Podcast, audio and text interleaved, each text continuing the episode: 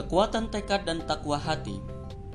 Ibnul Qayyim rahimahullah mengatakan, "Ketahuilah, sesungguhnya seorang hamba yang mampu menempuh langkah-langkah perjalanan menuju Allah adalah karena tekad hati serta hasratnya, bukan karena tubuhnya. Pada hakikatnya, takwa adalah takwanya hati, bukan takwanya anggota tubuh."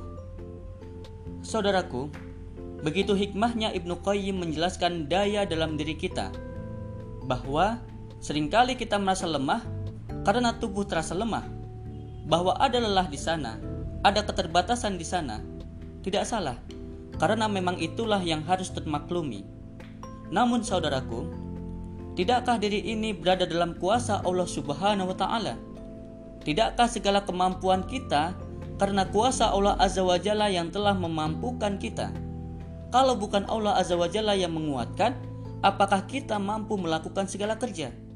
Dan kemampuan fisik kita selalu berbanding lurus dengan kekuatan tekad kita.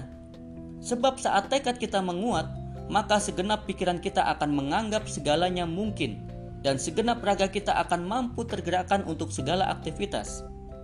Adapun tekad yang kuat itu lahir dari hati karena keimanan dan ketakwaan yang benar pada Allah Azza wa Jalla karena di sana ada keikhlasan mempersembahkan segala daya serta ketawakalan menyandarkan kepada Allah semata.